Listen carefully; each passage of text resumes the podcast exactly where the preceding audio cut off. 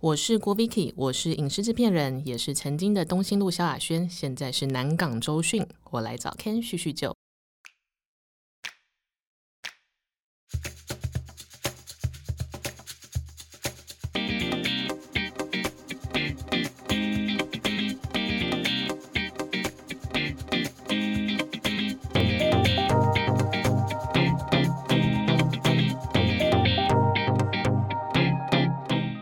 欢迎收听《谁来叙叙旧》，我是阿 Ken。今天要来叙叙旧现场的朋友呢，我觉得是一个非常有趣的朋友，是我在考研究所过程中所认识的。呃，他叫 Vicky。那目前呢，他的名片上的职称是制片人。那我们认识大概有六七八年的时间吧。过程中虽然没有很频繁的相聚，但总有碰面的机会。那像是呢，我在硕二的时候，我有在上海交换，同时他也在北京传媒大学做交换。那在这样的状况下，我们也在北京碰了面。我想这算是蛮有趣的经历。让我们来欢迎 Vicky。嗨，大家好，我是世贸第一美声，先给自己下了一个新的 title。好，我就是电影制片人，现在转做 OTT 内容，其实都是影视制片。我是 Vicky，大家好。哇。你真的非常专业，马上上麦，就是我跟刚刚那个录音的时候完全不一样。我想让观众有一种就宾至如归的感觉。是听众，因为他们只会听到你的声音而已。目前为止，感觉听了我的声音，可以想象我本人可能长得跟林志玲 有一点像之类的，vocal 很低的林志玲，就非非常有魅力。那刚刚呢，就是简单的让就朋友们听到这个 Vicky 的声音，这个也是他可能工作上面被看到，他是一个制片人，然后现在在 OTT 产。产业里面，在这个之前呢，我觉得可以先聊一下眼中的 Vicky，让 Vicky 知道这样子。就是如果再不清楚，因为我刚刚有讲说，其实我们碰面的时间不是很多，在这段时间里面，那大部分可能就是在脸书上会知道 Vicky 的状况。那如果在不清楚他过去的生长背景跟脉络之下，我可能会用叛逆这两个字来形容，大概就是整体的感觉跟那个氛围。有一种叛逆呢，是在社会的框架下。好像没有框住，没办法框住你的感觉，就是呃，你给我感觉很直接，还有一种让人家没有办法想象到你的状态。例如说，我觉得很好玩，他会在他的脸书上面上面就说啊，我的生父、我的生母今天怎么样怎么样了？对，那让我想象的第一个想象就是 OK，所以你是呃。就是有人在养你，会有一个养父母的这个状况吗？你刚刚是不是想要讲想到 Sugar Daddy 这个词？对，像但是不好意思告诉你的听众，你的朋友就是有 Sugar Daddy 的这个没有那个家人这样子。所以我一开始就觉得很好奇，然后在录音的前一刻，我才问了他，你要不要解释一下为什么你会在你的脸书上面开始写下生父生母这个字眼？我觉得是因为我本身就是一个无聊的人，那个无聊不是 boring，是我就是很喜欢搞一些有的没有的事情。然后因为你大家知道会在脸书上写说我爸爸妈妈阿公干嘛，对我觉得真的是好无聊。我为什么要知道你爸爸妈妈阿公干嘛？就是然后我想说，可是我我爸妈其实就算是蛮特特立独行的人，必须给他们一个定位或是一个特别的观点或看点亮点这样。那我就有一天想说，哦，我叫我学妹学弟妹帮我做事，然后然后我就感谢他们说，谢谢你们，真是我的再生父母。嗯，那我就想想，天哪，我这一个礼拜一直在谢谢我的朋友跟我的学弟妹学长姐帮我做事，那大家都是我的再生父母的时候。那我真正的爸妈到底是谁？那我就决定他们要在我的脸书上叫我的生父生母。对，这当然这就是会变成一种呃蛮好奇说哦，我为什么你会这样讲？然后如果真的不去验证，它就是永远是一个疑问。然后每一次在看你的生父的时候，我就会想到，嗯，到底是哪一个？当然后来我才会想到，有可能是再生父母，大概是这个概念，对不对？再加上我有一个非常强烈的意识，就是美女都要有一个神秘的距离感，就是你让人家觉得你的身世扑朔迷离。你就会更加强美女的形象，所以在文字里面你就已经有这样的一个想象存在吗？我觉得在社群媒体的文字，我是有这个意识在的，那就是这么无聊。但是就是对我来说，就是一种很有魅力。还有另外，我觉得你很直接的一个呃，例如说有一天下雨天，然后我就在 Facebook 上面看人说，我诅咒这个 抢我计程车年轻的男生。鸡鸡断掉之类的，对，因为那个真的是一个好生气的 moment，就是我觉得我的叛逆是在一个有框架的安全范围，因为我本身还是一个有点孬跟懒惰的人，对，就是我在一个不危害我自己，就知道懒懒散过生活这件事的框架内，我可以发挥我最大的就是不按牌理出牌的风向跟特质。那天真的太生气了，就是你一开完会，然后跟一群老男人开完会，老男人已经够无聊了，你已经陪笑了一个下午，听他们讲一些烂笑话，就是你知道，就是三十年前有演员证吗？我不知道哎。就是这样过了一整个小时，终于下班了之后，对。然后那天就是倾盆倾盆大雨，一出那个大楼，然后就是你就会看到排班计程车只剩一一台一台。然后我要赶去下一个跟导演开会，是。然后我已经往前冲了，从大楼门口到排班计程车的马路上，通常会有一个你知道二十公尺左右，是。我已经往前冲了，但不知道从哪里来一个就是白领，他从另外一边往前冲，他就比我快了三五公尺，硬挤进那个车。真的是没有办法原谅这种人呢，我觉得就是要这种人就是要关到牢里，就是在下雨天跟人家抢计程车的人要关到牢里，或是那边断掉。应该是说，就是对于你来说，当下的那个气氛感、气氛的那个情绪是很高的。可是我们从文字上面来看，我会觉得说，怎么这么有趣，而且你怎么这么敢讲？应该说，你理智上也知道，他也淋了一小 段雨。可能我淋十公尺，他淋了三公尺。就你理智上知道这个人没有什么恶意，是，但是你忍不住就是想要。嘴碎嘴他两句，对。但是如果碎嘴，单纯在脸书上很直接的抱怨说有人抢我计程车啊，讨厌，嗯，你就是一个没什么特色的强妹，所以我必须把这个怒气转化为我的新的梗概，那就变成是在下雨天抢人家计程车的人，懒趴就应该即刻断掉，而且还强调即刻。对，我就所以是觉得很有趣，就在在他这样的文字上面，就会觉得很有魅力。那另外一个啊，就是。呃，其实刚刚 Vicky 有讲到，觉得他是社会框架之下会有一个比较自我的呈现的感觉。在对于你的这样的一个呃，因为某种程度，我觉得家庭给的价值，就是那种潜移默化来的东西，是一种枷锁。这的确，我觉得，嗯。然后，可是我在你身上看到了一种呃有教养的家庭的的那种大气感，或者是那种气质的感觉。可是我不会看到那种。呃，背后的一些枷锁的概念，例如说，可能有强迫症，也会强迫别人哦，有一种神经质的感觉。对，可是你就不会，你反而就是你很呃，风再大雨再大雨再狂，我都可以很稳住，然后我都可以 很悠，就是悠闲。好像选文化部长，我听完就觉得自己可以选文化部长了。可是我真的觉得有这样的感觉，那你可以聊聊一下，你当你听到我这样讲的时候。你的你的感觉是什么？我觉得这个可以从两个部分，前期应该是因为我爸妈是一我爸妈的教养出了漏洞，这是一个 original 的一个起源。然后第二阶段是因为我进入了影视产业，那一开始我就会去，等于我都在拍戏拍电影。是，然后好，我们先讲前期为什么好了。我爸妈也是非常就是自我性格的人，所以我们家每我们家有四个人，我还有个姐姐，我们都各自有自己的。各个面向的生活跟交友圈，嗯，但我爸妈毕竟还是一个传统的长辈，所以他们对于我们的要求是，你在每一个阶段要完成一个基本的所谓的 KPI，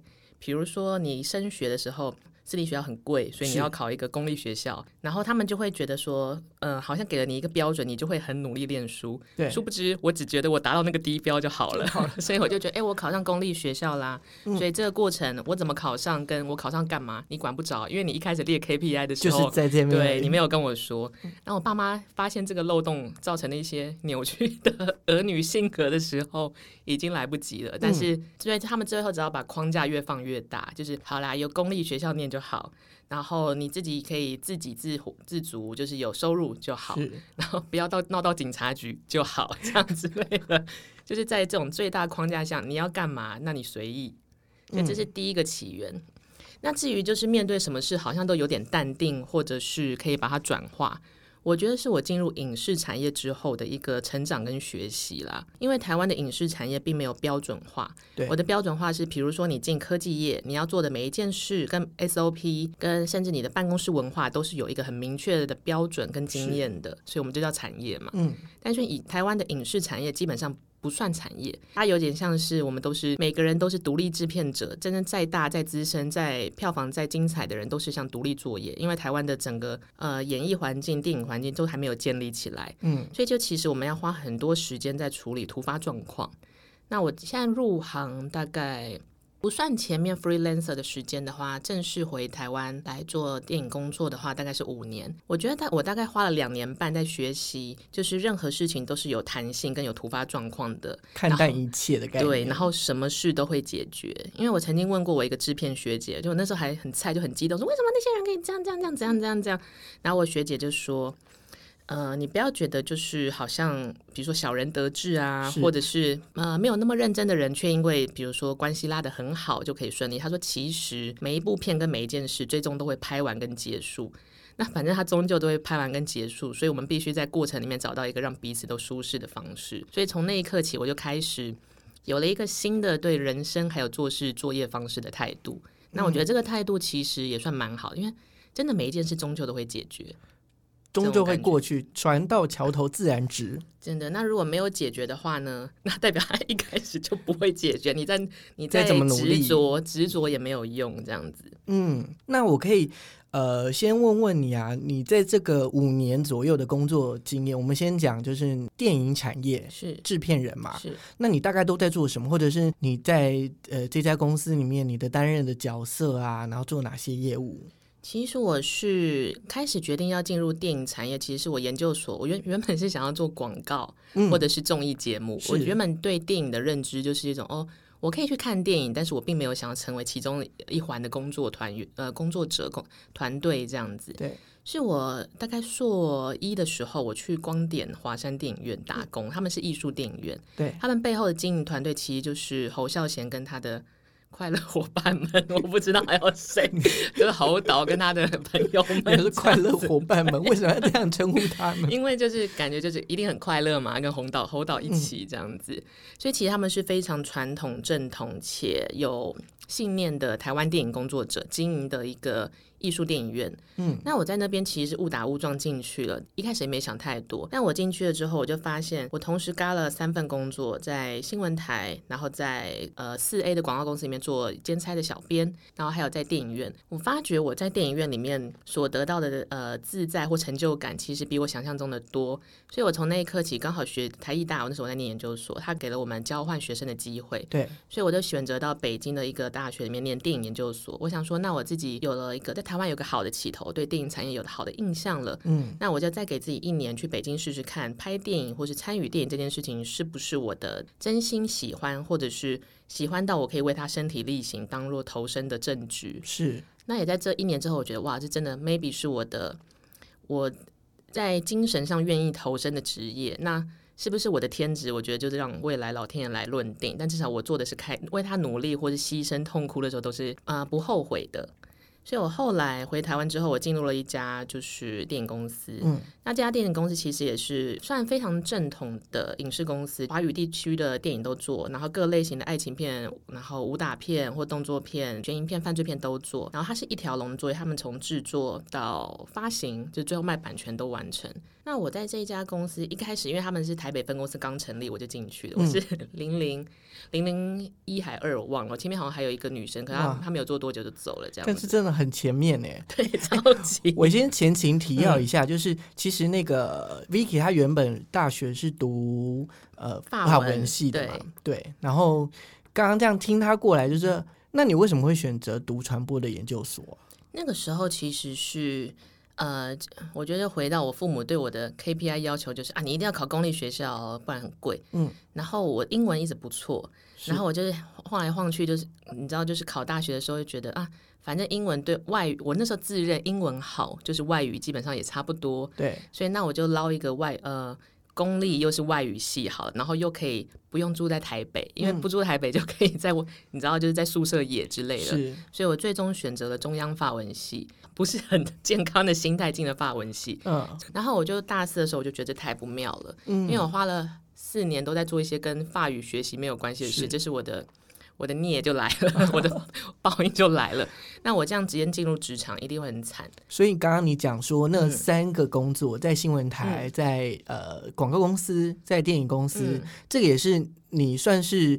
踏入传播的一个起步吗？或者是说，我觉得那个就是因为我在发文系这么惨，所以我那时候决定，那我一定要找到一个第二专长。然后刚好那时候我姐她其实考过传播研究研究所，嗯，然后她她让我认知到传播这件事情其实有很多很多工作，然后又蛮愉快的可以做。那我想，那我也去考好了，至少呃跑活动、跑社团这件事情，我觉得那可能都是同样结构的东西。但是我就下定决心，我念了传播研究所之后，一定要赶快把这四年你掉落到的人生进度补回来。所以我在一年内会兼了硕一的时候就兼了这么多工作，就是因为我想要马上在硕一的时候找到人生方向。嗯，呃，后来你就进了，呃你就到了北京这边读了电影研究所，嗯，然后慢慢的在这个产业里面进驻了，算是进驻了嘛，就是开始入行了。对，在这个入行的过程中，你有没有碰到什么挫折？就是觉得说，啊，我原本其实这个东西就是我想要的，或是我想要进去了，可是到有一一个阶段的时候，我突然不知道看不到前面，或者是我不知道怎么样去面对这样的产业的的状态。我觉得初步的挫折比较像是大家其实都是主观的，嗯然后还有影视产业有一个非常明显的辈分，就是我们是要尊尊师重道啊，然后大家就是有前辈的，大大一岁都是你欧巴、这样子那种感觉。虽然你常不知道他在讲什么，但是他就是欧巴，你就要尊重他或者大姐这样子。那我觉得主观这件事情是我做这这一份工作，大概可能一两年之后面临到的第一个会真是真的让你灰心的困境。嗯因为就是好，你可能觉得你偷偷偷考啊考量了之后，你可能百分之九十八你想的东西不会错，但是因为剩下的百分之两趴就是彼此的喜好，然后当因只是因为彼此主观的喜好，你的比如说你的案子或是你的决定整个被推翻的时候，这其实非常灰心，因为等于说他推翻你的依据，无论是当然可能有些时候是长官，有的时候是外边外面的剧组，因为他辈分比你大嘛，就是你的学长姐，就是他他推翻你的原因，只是因为他主观喜好的时候，我会你会觉得手足无措，就是好像连修正的机会都没没有，就直接没有，就直接变成零。对，然后跟呃，就是我修正的的地方是我要让他喜欢我吗？或者是我要让他喜欢这个项目吗？可是喜不喜欢这个是人的心情的问题，嗯，就你太抓不住了。对，所以你那个时候就会觉得说，这是不是一个没有尽头的努力？嗯，就是当你呃，大家都会希望有什么胡胡萝卜要摆前面一点嘛。是，当你发现那个胡萝卜超级远，或者你从来没有看到红红色一点的时候，你就会开始觉得有点惶恐。嗯会不会我做十年、做二十年都还在陷入这个泥沼里面？这样子。那这样你那时候的状态，或者是说在这样的过程中，你做了什么样的妥协，或是做了什么样的调整，让你可以再继续在这样的一个环境里面可以往下走？我记得我是后来拍到好像第三部长片的时候，那是一部公路电影，然后它的准备的过程跟前置跟中间中间的过程跟后期都蛮蛮急就章的啦，所以有很多突发状况。那我有一天终于有一点受不了了，我就跟我的呃我的欧欧巴，我的长官们起了一个蛮大的冲突，因为我平常不是一个会一直。呃，就我一开始处处事方式，我先忍耐下来，想办法自己处理。然后我就真的在那一天起了一个有点大的冲突，把我想讲的都讲了。然后我后来发现，就当你以为你这样豁出去之后，这件事情会有个具体的解决，没有没有。对对，就是 还是造就嘛？对，就是整个情形其实是类似的。然后你就会发觉哦，所以当你无论有没有做做自己，或是讲出你真心想要讲的话的时候，状况都是一样的时候，我觉得就是两条路，要么你走，要么你改变自己。嗯，对，但是我那个时候当下觉得不行哎、就是要走也不能是我自己开口，要我就是要坐在这边让你知道让他们气死，让剧组人气死，然后让、让哥哥姐姐们气死，然后要走也是他开口，是他要赶我走，不是我自己放弃。嗯，但是如果你要坐在这边的时候，你每天在那边 keep 不也觉得哀就是唉声怨气怨气也不是办法。是，那我后来就想到了一点，就是我以前看过一个日本的综艺节目，他说每就是那个综艺节目是每一个人的使用手册，他其实在讲，其实在讲经纪人跟艺人的坏话了。嗯，但我我就是参透这个概念，就是比如说我跟 Ken 你认识，我如果要跟你工作，一定有一个呃会让你比较舒服的合作模式。是，那我如果跟比较阿爸的学长姐或者是长辈们工作的时候，我一定也有一个让他可以更舒服或更相信我、更自在的合作模式，那个就是他的使用手册。嗯，所以只要找到他的使用手册，搭配我自己的工作节奏，我觉得我后来发现，就是可以和平的合作的来。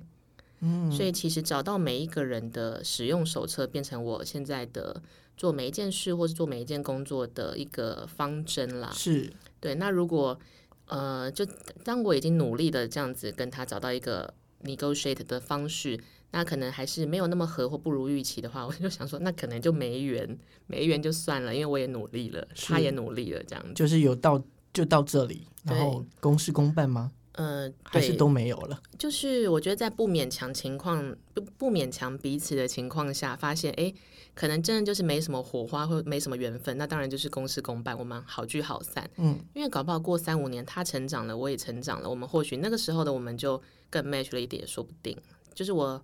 借由拍戏或是参与电影影视制作、电影制作这个部分，找找到了一个 人生宗旨是。你永远都要保留一个百分之二十的弹性，让自己有走中跟报 报预算的空间，这样你到时候比较不会崩溃。好，那刚刚就其实 Vicky 已经有讲了关于他就是一些心力路程的呃状况，在制片人的这个工作里面，到底有要做哪些工作内容呢？制片人这件事情，我会把它比喻成是一个影视作品的。带领育母跟生母哦，我真的好喜欢这两个词。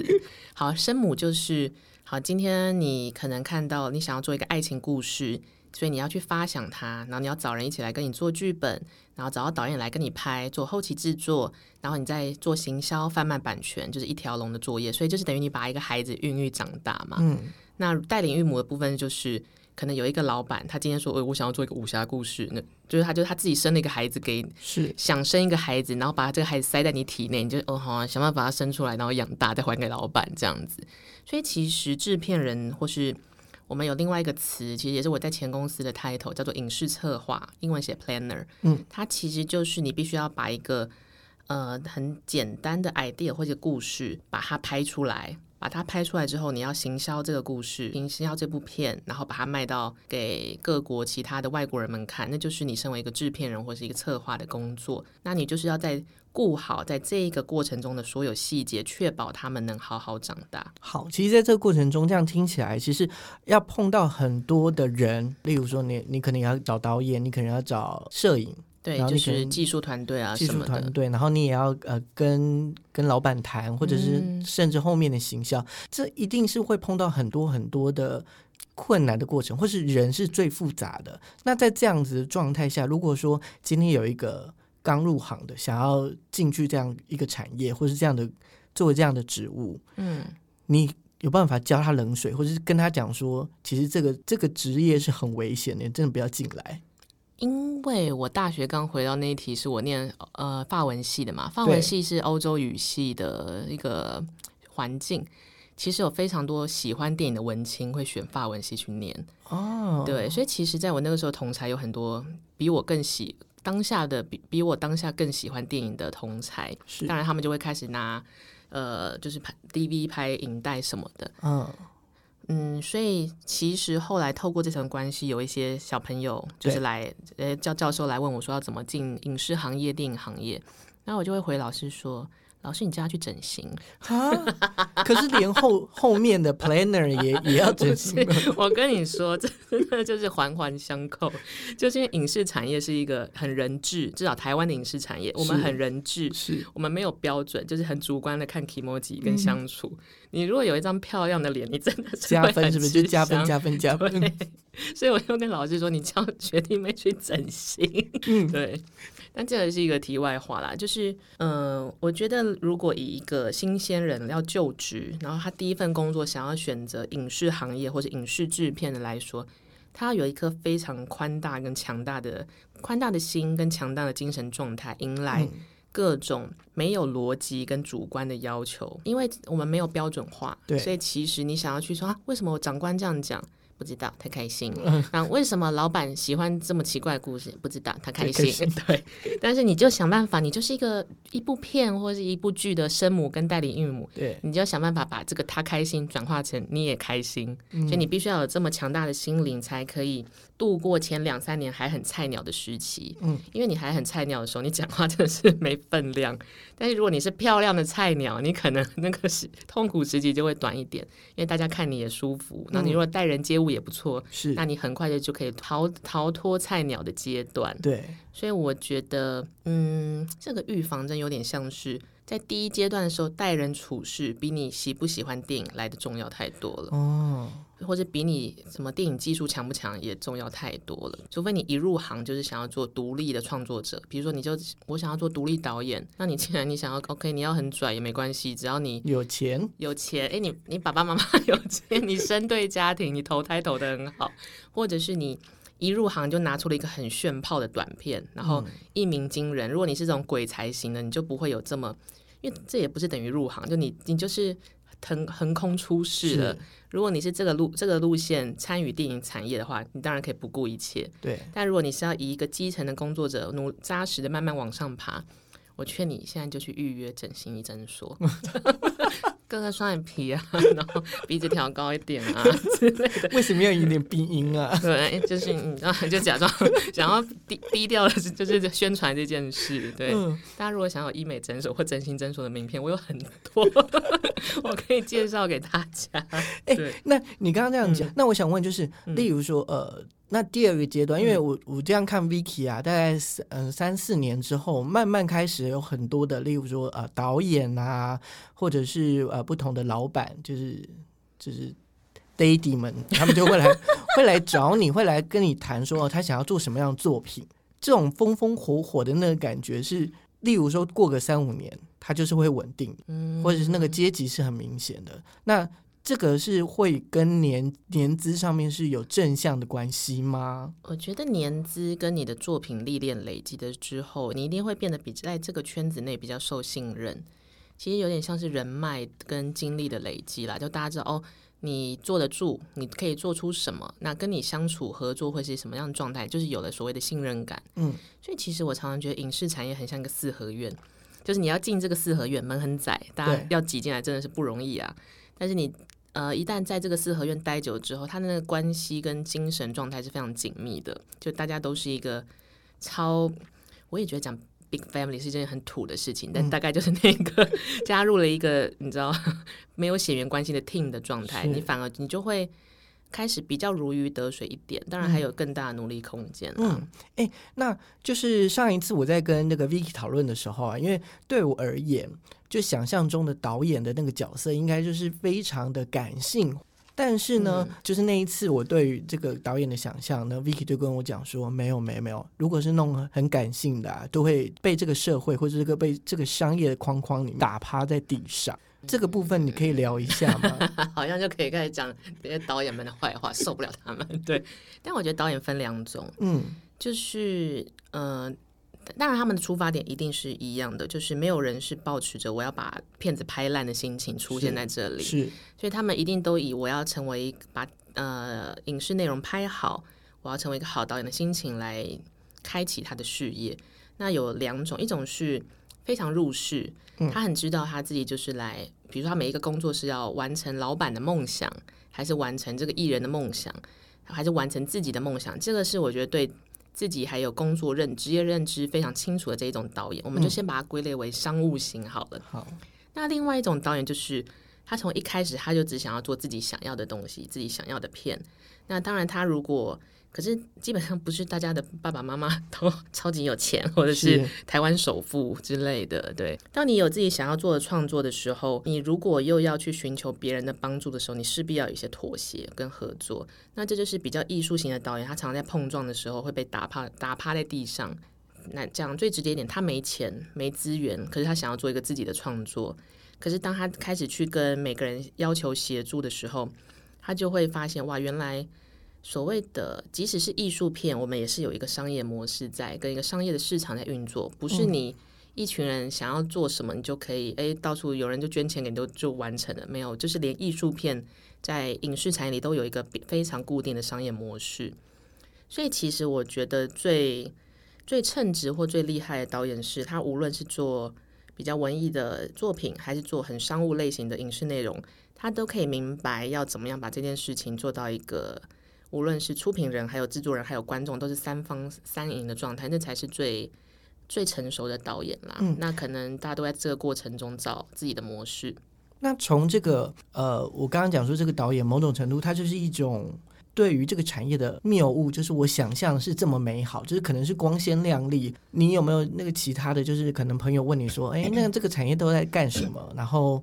呃，有一些污名化或者是光鲜亮丽，跟你的想象是跟现场是完全不一样的。我觉得污名化这件事情好像其实也没有那么严重，但我记得我刚我爸我爸妈知道我要就是加入影视产业的时候，我爸就跟我说，你要记得保护你自己的人身安全，然后跟性别意就是性别安全。然后我想说，他到底就是他对于影视圈的想象到底是什么？我觉得大家会把影视圈跟演艺圈的概念是连在一起的，就是有一种贵圈争乱的概念这样子。对，我所以我觉得这是一个一开始认知会比较有负面的状态。嗯，那如果你说光鲜亮丽的部分，的确是我大家知道我在做制片相关的工作的时候，就说那你是不是可以看到很多艺人？嗯，或者是哎我要看周杰伦的演唱会，你是不是可以帮我拿到票？我 告诉你没有办法，没有办法，五月天也没有办法，五百也没有办法，江蕙也没有办法，大家知道了吗？都没有办法。对，二姐已经退休了，我不会有她的票。对。就是会有这种比较初步的一些认知啦，但我自己不会觉得被冒犯或什么，反正觉得蛮好笑的。是，呃，你目前已经待了五年在电影产业里面，那最近你就做了一个调整嘛？你到了 OTT 的产业，呃，我我想要问的这个问题是，下一个十年的你，你你有什么想象，或是你做哪些准备？其实对我来说，从正统的电影公司转到做 OTT 内容的公司来说。基本上本质上是一样的，我都还是在做台湾的好的影视内容，嗯，当然也是有做烂片的时候啦，对，那然后那个时候也蛮多的，但对我来说就是，呃，其实它不违背我的初心啦，就是我我如果能做出好的影视内容，然后看的人他无论是在戏院里面还是在呃大小荧幕前。他都能够透过看我把它孵育而成的这些影视内容，而在这 maybe 两个小时或 maybe 短一点三十五分钟、四十五分钟，能够对他的人生有一些新的感触，或是他可以看的时候没有呃把烦恼抛掉了，或者有一些救赎，让他去面对下一阶段的人生。我如果可以成熟到变成这样子的制片人，会是我接下来十年内想要完成的计划。那 OTT。哎，要呃，我要跟大家解释下什么是 OTT 吗？像是爱奇艺啊，或 Netflix、My Video 都是 OTT，所以只是平台的不同。是，所以如果我可以变成。在十年内变成这么成熟的影视制片人的话，我自己会期许到这个阶段了。嗯，刚刚讲这些都是有关于这个 Vicky 在工作上面的一些想象，也让大家可以更了解说，哦，原来呃，做一个电影产业或者是影视产业的制片人，他的样子大概是这样。那我就想要另外聊聊关于你的日常生活。我想先问一下 Vicky 啊，对于你来说，生活。你怎么去定义 什么叫生活？它有没有必要的元素在你的身上？生活这件事，我想起来，我上一个被问到这个问题的场合，是我现在的老板。嗯，那我，但我觉得他问我如何界定生活跟工作的时候，应该只是想暗示我可不可以被压榨吧？就工作多一点。对，但我当然，我觉得我这也是我真心的答案，就是对我来说，影视制片这件事情。呃，我它其实就是我生活的一部分。那我所以你说它定义生活的话，我觉得其实是在你每一个时刻都可以安心自在、不后悔的时候，那就是生活。嗯，你不一定要界定说，哎，我现在在办公室内，它就不是我的生活。我觉得也是，因为我在做让我觉得安心自在的状态内，所以它都是生活。那你你会把工作跟生活做区分吗？还是你觉得它就是一体的？我觉得有一点难呢，就是以我现在的工作，所以我会把它认为是一体的。因为你要区分那么细，就是哎，我五点半之后不接电话哦，然后怎怎怎么可能？就是如果剧组有事的话，是那我觉得就像是嗯五点半之后不想要好好休息，跟剧组或导演出事的想找我谈，选择面对哪一边会让我觉得比较安心自在？那我当然觉我个人会选择我要好好面对我的剧组跟我的导演。那所以，我并不会想要硬把它切分成，比如说五五六点之后就不要烦我这件事，因为那样切反而让我觉得不安。哦，所以就是就是变成说，其实制片这个角色或是 Vicky 的的分配是在他没有像我们像一般上班族，就是划分说八点到五点是上班时间，然后之后就是下班时间，就是自己的生活，就是要跟工作完完全全分开。反而你是在呃二十四小时里面。你去切分，例如说我做这个工作的时候，做这件事情的时候，是让我更舒服，或是让我觉得我我对我来说标准比较像不后悔付出啦，嗯就我不会觉得呃这关我屁事啊这种感觉，那我就会去做这样子。但你不会累吗？嗯、还是会有一点累，但我觉得这就是你要找到可以呃体谅你这个工作形态的伴侣，或者是家人，或者是工作伙伴。那比如说大家今天都忙到了半夜三点，对，那你如果叫我明天早上八点再去上班啊，就不好意思啊。所以，所以你的工作伙伴跟你的上司就可以说，哦，那就等大家睡饱再来。就是他们是也可以理解这个工作形态，那就好。嗯，就是在这样。可是，例如说，呃，我们刚刚讲，呃，生活里面，当然，如果说像 Vicky 这样，如果说同一个产业里面，都会大概知道说，呃，生活作息的状态或者是想象。可是如果说在在关系里面，因为生活里面有一个很重要的一点是关系，那关系就包含就例如说我们自己的家人啊、另外一半啊，或者是说朋友、同事的这样的状况之下，你又怎么去分配他们的时间，或者是你怎么去分配这些角色？嗯，从入行之后面处理这一些这些问题的话，其实我觉得伴侣跟朋友那边的问题反而小，因为其实我是一直都是在做制片这个角色，嗯，所以其实你不太可能每一天都在拍戏，或者每一天都在想戏或者是电影要怎么做，所以你其实还是有跟一般人一样的呃休息的空间。那当然就是休息的时空的时候，你就可以平均分配给你的朋友或者是你的伴侣。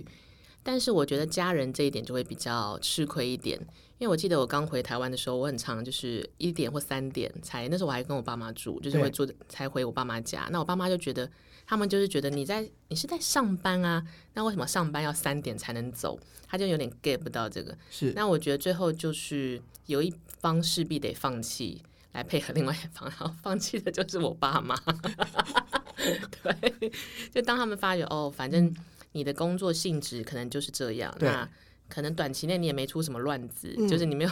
就是从全身大麻味或是酒味的回来，那就还好。所以就是他们就会比较能够看淡这一切，所以生父生母给你空间是非常大的。我觉得就是一个放弃，就是他们坚持的扣打很短，就想算了算了啦，等人有回来就好，这样。嗯，那呃，如果说用一个比较极端的状态来来说，就是以你现在的工作啊，我们来分配工作跟日常跟生活的这件事，你会怎么去分配你的工作跟生活的比例？嗯，我觉得我蛮极端的，就是我开始工作的时候，我其实是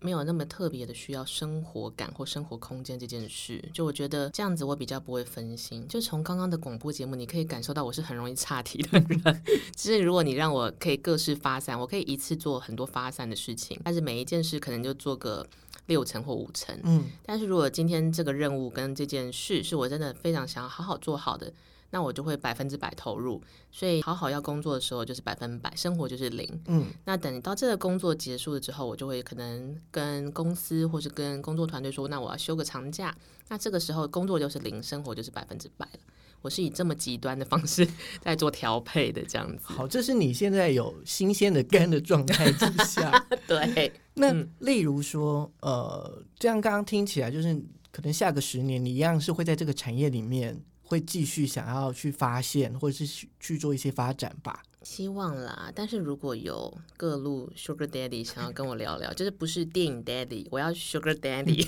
想要 personally 想要来找我聊聊，我也是不排斥。好，我们拉重点，就是就是那种，例如说，当你的身体状况，例如说五十岁，或者是你身体状况真的没有办法复合，像你刚刚说的，就是呃很极端的，我该工作的时候，我全力投入在工作上面的这样的状态，哦。你你有想过这样的你的生活，或者你要怎么去调试这件事吗？我觉得我比较像是用这十年渐渐来练习，呃，我不用身体力行的去做制片这件事，因为制片有初步的时候是用身体力行去现场跟片跟着拍，那渐渐的你可以转到谋略型，就是用脑做事。嗯，所以就如果我这十年就是渐渐的可以转到完全用脑来分布这个项目，对，就是最最大的 boss 这种感觉，那当然就会对身体的负担就少。但是你一定要努力的成熟到这个地步，这是我这十年之后想要推到四十岁前想要推展的进进度啦，这样子。嗯嗯嗯，就是也是说，呃，到时候的那个分配上面，虽然也是在工作，但是工作已经不是你在做，你只是动脑而已。对我动脑，然后命令他们压榨他们。没有啦，我就是好好的跟新鲜的孩子们合作这样子。好，那大概是这样，就是在我我们这个节目会有一个时段，然后这个这个小小的时段是希望就是我们的来宾他们有一些工商服务，或者是他们想要传达一些讯息的时间。Vicky 这边有没有想要传达什么讯息，或是 promote 什么样 about yourself？你说关于我现在想要推广，嗯，刚刚那个推荐 Sugar Daddy 来找我那个 算已经不算了，是不是？算是算是，你可以再延伸一点点讲。了解，就是其实像今年二零二零年，大家都是一个比较不好过的一年，就是有疫情啊，各个产业都受到冲击。那不过在今年，就是电影产业跟 OTT 产业推出了，反而在今年推出了很多影视内容，嗯，像是怪胎，或者是接下来会在 My Video 上的追凶五百天。那我觉得大家在防疫期间，不妨可以拨一点时间去观赏，戴着口罩去观赏，或在家里点阅。我觉得对影视产业内容的工作者来说，都是一个非常大的鼓励。这样子，当然也可以让大家在防疫期间有看一些好的影视内容，心情就会好，心情好一点也很重要。当然，当然，嗯，好，那就这样而已。你不想要再多一点 about yourself 吗？就是如果你家里有呃失婚的阿公啊，是故事题材的这个概念 没有，就是失婚的阿公或者有钱的阿公，喜欢就是具有美声的世茂林志玲电影工作者。都可以介绍给我，或者是如果我觉得大家如果可以对台湾的影视内容更有信心一点，今年真的是好多片哦，就是刚刚讲的怪胎是追凶五百天，过了，嗯，哎，你看的怪胎，太，好，太好了，就是年终奖金就靠你了，或者是我想想，现在还有可不可以你你也喜欢我？对，下半年或者明年应该还会有淋雨或者刻在你心底的名字，我觉得那都是在。人生生活中，你可以进戏院，或是在 OTT，不论是 Netflix 还是买买 video 前，你就坐在那边，你给他两个小时的时间。你看着他的同时，你也治愈自己。我觉得大家就是会在这个过程中对台湾的各种 IP 价值或者文化价值更有信心。我觉得是一件好事。嗯，好。那在最后有一个问题，我想考一下这个 Vicky 他的现场的临场反应。虽然大家都已经知道他临场反应非常好了，你是谢振武吗？那我刚刚那个 moment 想要讲成谢祖武，还好熬回来。好，就是呃，如果以今天我们这样聊一个小时多的这个呃聊天的过程跟氛围啊，让你想象，你会想到哪一部片，或是哪一个创作者？哪一部片跟哪一个创作者？或者我自己这几年有非常非常呃，我有时候喜欢是没有考量的喜欢，就是你要直觉、生理性的喜欢。我很喜欢一师到底，嗯，对。然后我觉得它就是一个。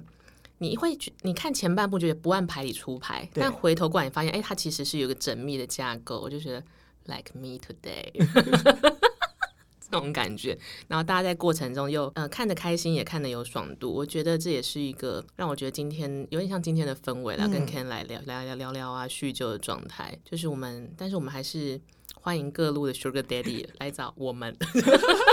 一起帮 Ken 拉加入新的人生，这样子。好，那今天就是非常谢谢 Vicky，在这个一个小时内，我们就是叙叙旧，然后也听到很多在制片人的这个产业里面跟这个职务里面要做的很多事情。那我们就下一次见喽，拜拜。